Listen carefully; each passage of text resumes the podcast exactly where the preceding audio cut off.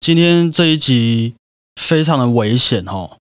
在我们聊下去之前，你要先回答我一个问题，你会不会想要回到过去，再体验一次曾经的哪一段时光？大学吧，因为我觉得我大学好像有点玩太过头了。哦，所以你是想要回去，然后让你自己充实一点哦，不要浪费那一段光阴嘛。对，好，那你要小心了。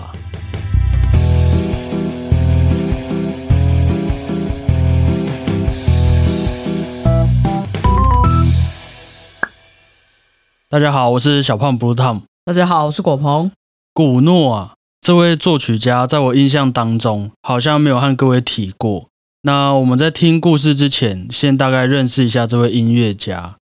啊。忘记告诉你，我们今天要讲的是古诺的浮士德啊。我还在想说为什么你看起来那么困惑，原来是我忘记跟你说啦。古诺出生在1818年的法国巴黎，和他同时期的音乐家有华格纳、孟德尔颂还有李斯特等等，是一个古典音乐非常辉煌的时期啊。那从小也因为妈妈的关系，他就开始学习了音乐，后来进入巴黎音乐院之后，还获得了好几次的罗马大奖，可以说是一位非常厉害的年轻人啊。但是在那个时候，古诺自己本身除了喜欢音乐以外，还对宗教非常的有兴趣，而且他也很热衷，甚至他还差一点就要成为了一位牧师。不过后来他的职业选择还是慢慢的回到了音乐界的怀抱，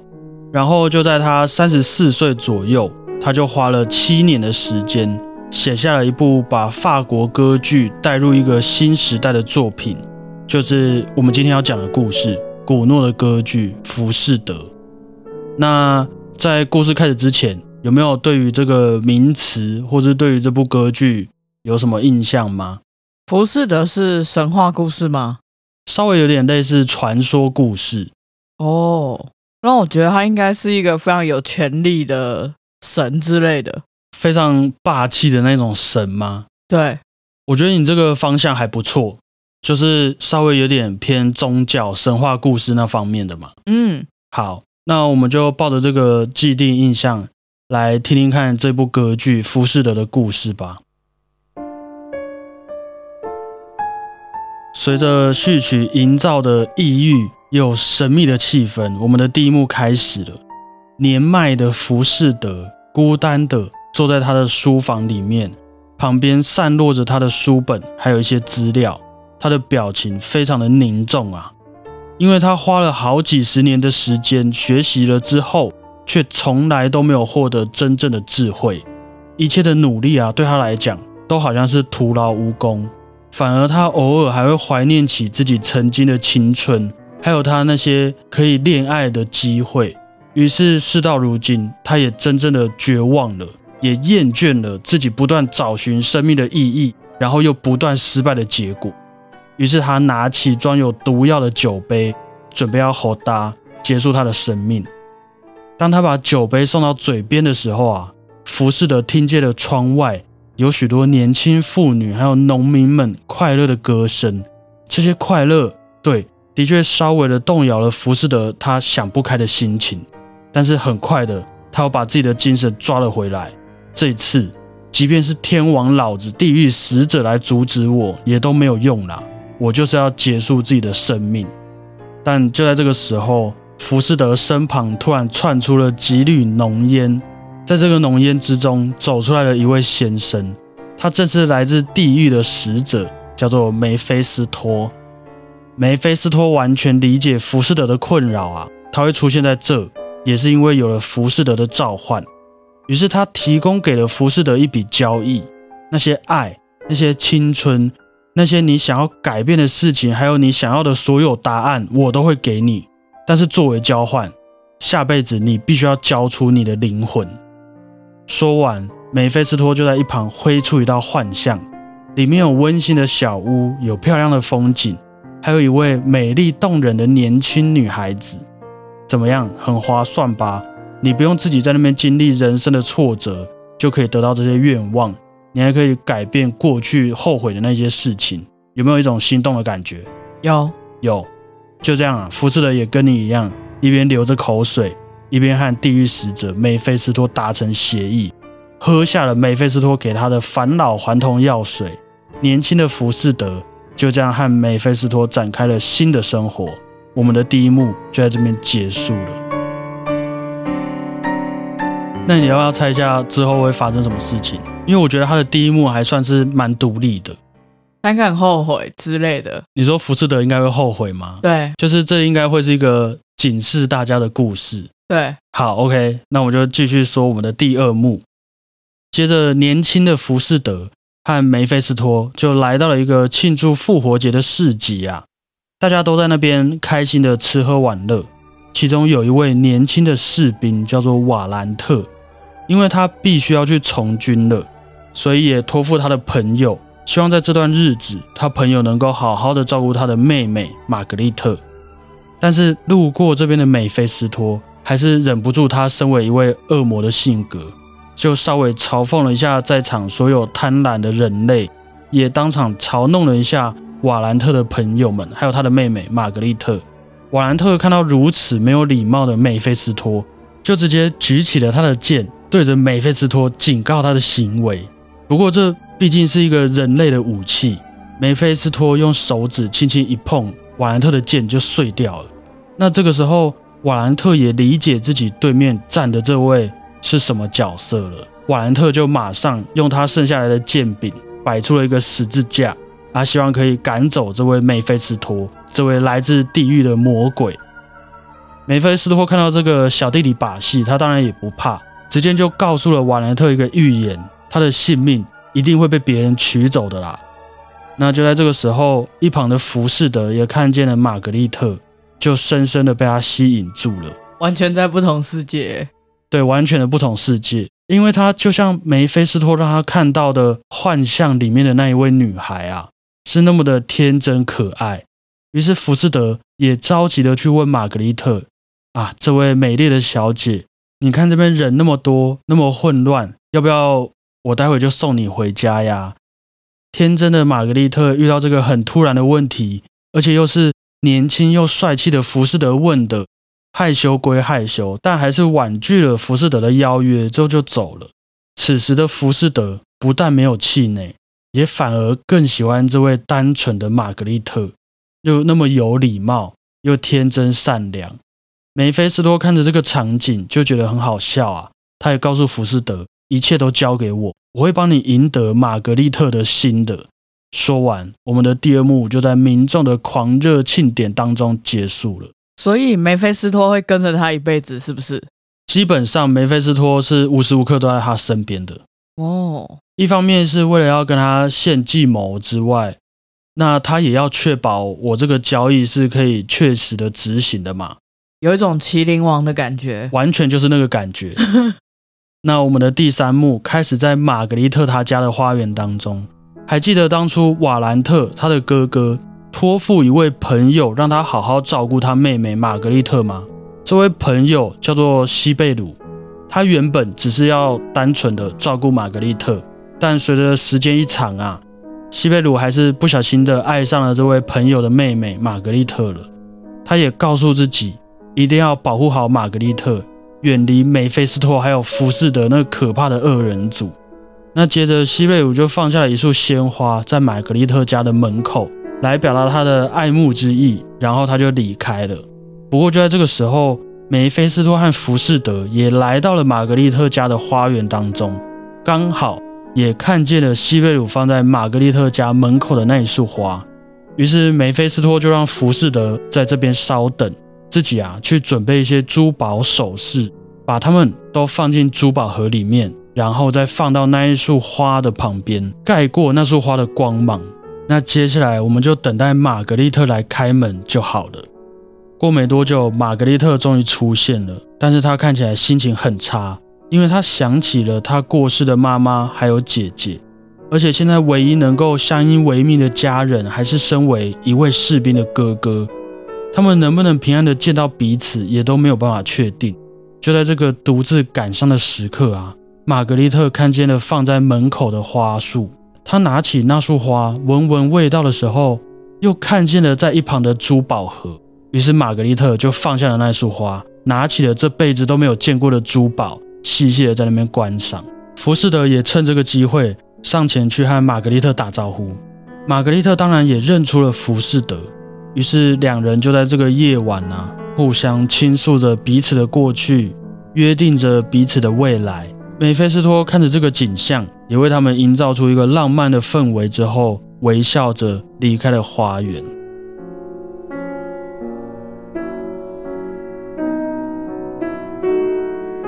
接着第四幕开始，直接带着我们来到了好几个月之后。这个时候的玛格丽特肚子里面已经有了浮士德的小孩了，但是浮士德却已经离开了他。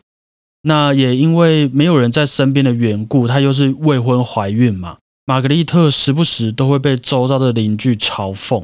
而他自己也只能一个人来到教堂里面祈祷，一边承受着这些流言蜚语，也一边等待自己的丈夫浮士德回来。浮士德是就不要他了，还是他有其他的事情？我印象中没有仔细交代，但原则上是不要他了啊。在另外一头啊，也因为好几个月时间已经过去了，所以战争就已经结束了。瓦兰特回到他的家乡，那第一件事就是找到他的朋友西贝鲁问说，啊，我不是叫你照顾我的妹妹吗？那玛格丽特现在还好吗？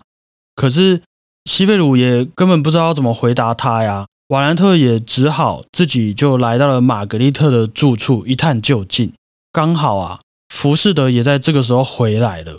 其实他对离开玛格丽特的这一件事情还是稍微会感到有点反悔的，自己其实一直过得没有那么安心，所以也就和梅菲斯托一起回来，想要试着弥补玛格丽特。渣男。但是在屋子里面的瓦兰特听见了他们两个人的声音，虽然隔了好几个月，他也认出了他们就是当初那位身边有着一个地狱使者的年轻人。原来这些年玛格丽特都在被他们欺负吗？于是瓦兰特又拔出了他的剑，冲出去要和浮士德决斗。但毕竟瓦兰特只是一个普通士兵而已，我刚刚已经说过了，人家浮士德身边的梅菲斯托是地狱使者，是恶魔耶。那轻轻一挥就挡掉了瓦兰特的攻击，而且还一个不小心就让浮士德重伤了瓦兰特。我在看歌剧的时候，这边差不多就是一个呵的这个时间而已，瓦兰特就倒在了地上，你会明显感受到一个恶魔的强大就对了。这个时候大家也听见了打斗声，也围了过来。其实没有什么打斗声啊，就是大家围了过来，其中也包括瓦兰特的妹妹玛格丽特。瓦兰特看着自己的妹妹这样子被这位恶魔诱惑，然后还沉迷在和浮士德的爱情当中，他也很生气的诅咒了玛格丽特，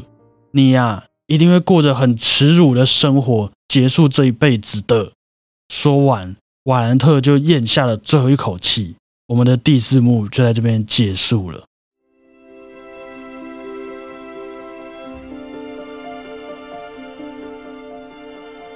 接着来到了最后一幕，终于玛格丽特也被逼疯了，失去理智的她坐在监狱里面。入狱的原因是因为她谋害了自己的小孩，而且自己也马上就要被行刑了。浮士德和梅菲斯托赶到了这里和玛格丽特见面，希望可以带着玛格丽特逃出去。玛格丽特一见到浮士德，又只是回想起了两人刚认识的那个夜晚，当初是那么的单纯又甜蜜。哎呀，浮士德，你不是说要送我回家吗？好啊，我今天就让你送我回家吧。玛格丽特完完全全的起笑了。但是当浮士德又问他说愿不愿意和他们走，逃离这个监狱的时候，玛格丽特又非常坚定的拒绝了，因为他心里非常明白啊，梅菲斯托就是来自地狱的恶魔，就是因为他自己才会落到这个下场，所以他的灵魂还有他的身体无论如何绝对都不会也不能交到梅菲斯托的手上。玛格丽特在这个时候也诚心的希望天使能够救赎他的灵魂。就在玛格丽特行刑的那一刻，一群天使也围绕着他，纯净的光芒四射的天使，请将我的灵魂带到天堂之上吧。等到玛格丽特被天使们接走之后，我们的画面啊又来到了当初拿着装有毒药的酒杯的浮士德。慢慢的，他喝下了那一杯毒药，倒在了地上。我们古诺的歌剧《浮士德》的故事也就到这边结束了。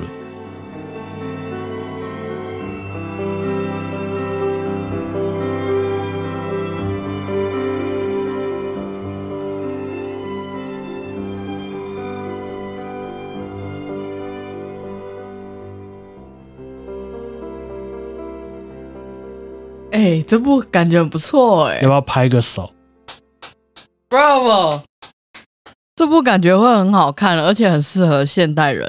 这一部歌剧在现代被好多的剧场还有剧院翻拍过了，也不能说翻拍，演出过了好几次，然后也是加上譬如说我们现在比较习惯的一些，就像你说的比较科技的手法来呈现浮士德的歌剧。这完全就是一部科幻片啊，因为浮士德这个名字其实大家在很多地方可能都有听说过，可能在一些广告文宣上面也会出现。它其实不是一个很特定的角色，就像卡门或是狮子王辛巴这样子，而是一个蛮经典的一种德国的传说。大意上啊，有点类似在讲说有一位知识非常丰富的人，那他因为想要实现自己的理想，也对人类本身的限制提出质疑的时候，转而去做了一些对我们来说魔鬼才会做的事情，他甚至是把自己的灵魂给卖给了魔鬼，换取时间或是回到过去等等，这些我们人类没有办法改变的事情。大概是这样子的一个关于浮士德的传说。所以这个充满哲学气息的传说故事啊，当然也被运用在了许多不同的艺术作品身上，像最有名的应该是德国大文豪歌德的文学戏剧，也叫做浮士德。今天分享的这部古诺的浮士德歌剧啊，基本上也是用歌德的文学作品下去改编的，所以我觉得你今天光听故事都会觉得很好听的原因，有可能可以说是因为在这个歌德的剧本加持之下啦。他毕竟是一位大文豪所创作出来的一个故事来加以创作的，而且这部歌剧也因为有了这个剧本，加上古诺自己本身的音乐实力，让这部将近2-3个小时的浮士德歌剧啊，我们可以体会到说他是如何成为古诺这位音乐家在大家眼中的一部巅峰之作，那也成为了影响法国歌剧史上非常重要的一部作品啊。如果大家听完故事啊，对这部歌剧有兴趣，或是未来会想要去欣赏的话，我觉得啦，今天这部浮士德会是比以前我们分享的那些歌剧还来的庞大，也需要更多精神力去赏析的。可能也是因为它剧本的前身就是歌德的浮士德，那在文本上一定就承载了非常大的资讯量嘛，不管是哲学或是在各种意境上面。那它今天变成了歌剧作品，也许单纯对于剧情来讲啊，稍微就会变得比较容易理解一些，比较没有一些隐含的意义，所以我们就得更仔细的从古诺的音乐当中来体会到这些讯息，他想要传达的他对于浮士德的理念。毕竟我们刚刚也有说古诺差点成为了一位牧师嘛，所以对于这些事情，对于跟魔鬼的交易，他一定也会有自己的立场。而且在各个版本当中啊，其实浮士德里面的所有角色也都非常有他们可以表现的地方。我觉得大家可以先去听听看几个不同版本的玛格丽特，因为你还记得这个角色在一开始是一位很天真可爱的少女，她婉拒了浮士德的邀约嘛，那之后跟浮士德陷入了恋爱，然后又经历被浮士德抛弃之后，还要变成一位手刃小孩的母亲，最后疯掉。而且即便经过了这一些啊，他还是一位非常虔诚的信徒。所以这个角色曲线，不管是演还是唱歌，就会非常需要这些歌手的功力。大家真的可以去听听看有没有自己最喜欢的玛格丽特吼。那以上就是今天节目内容，分享了古诺的歌剧《浮士德》，希望大家会喜欢。在这个任何事物甚至是自己都有可能变成魔鬼的时代啊，我们也一起努力，不要在这个短短的道路上迷失我们的灵魂吼。谢谢各位，我是主播Blue Tom， 谢谢大家，我是果鹏，大家再会啊。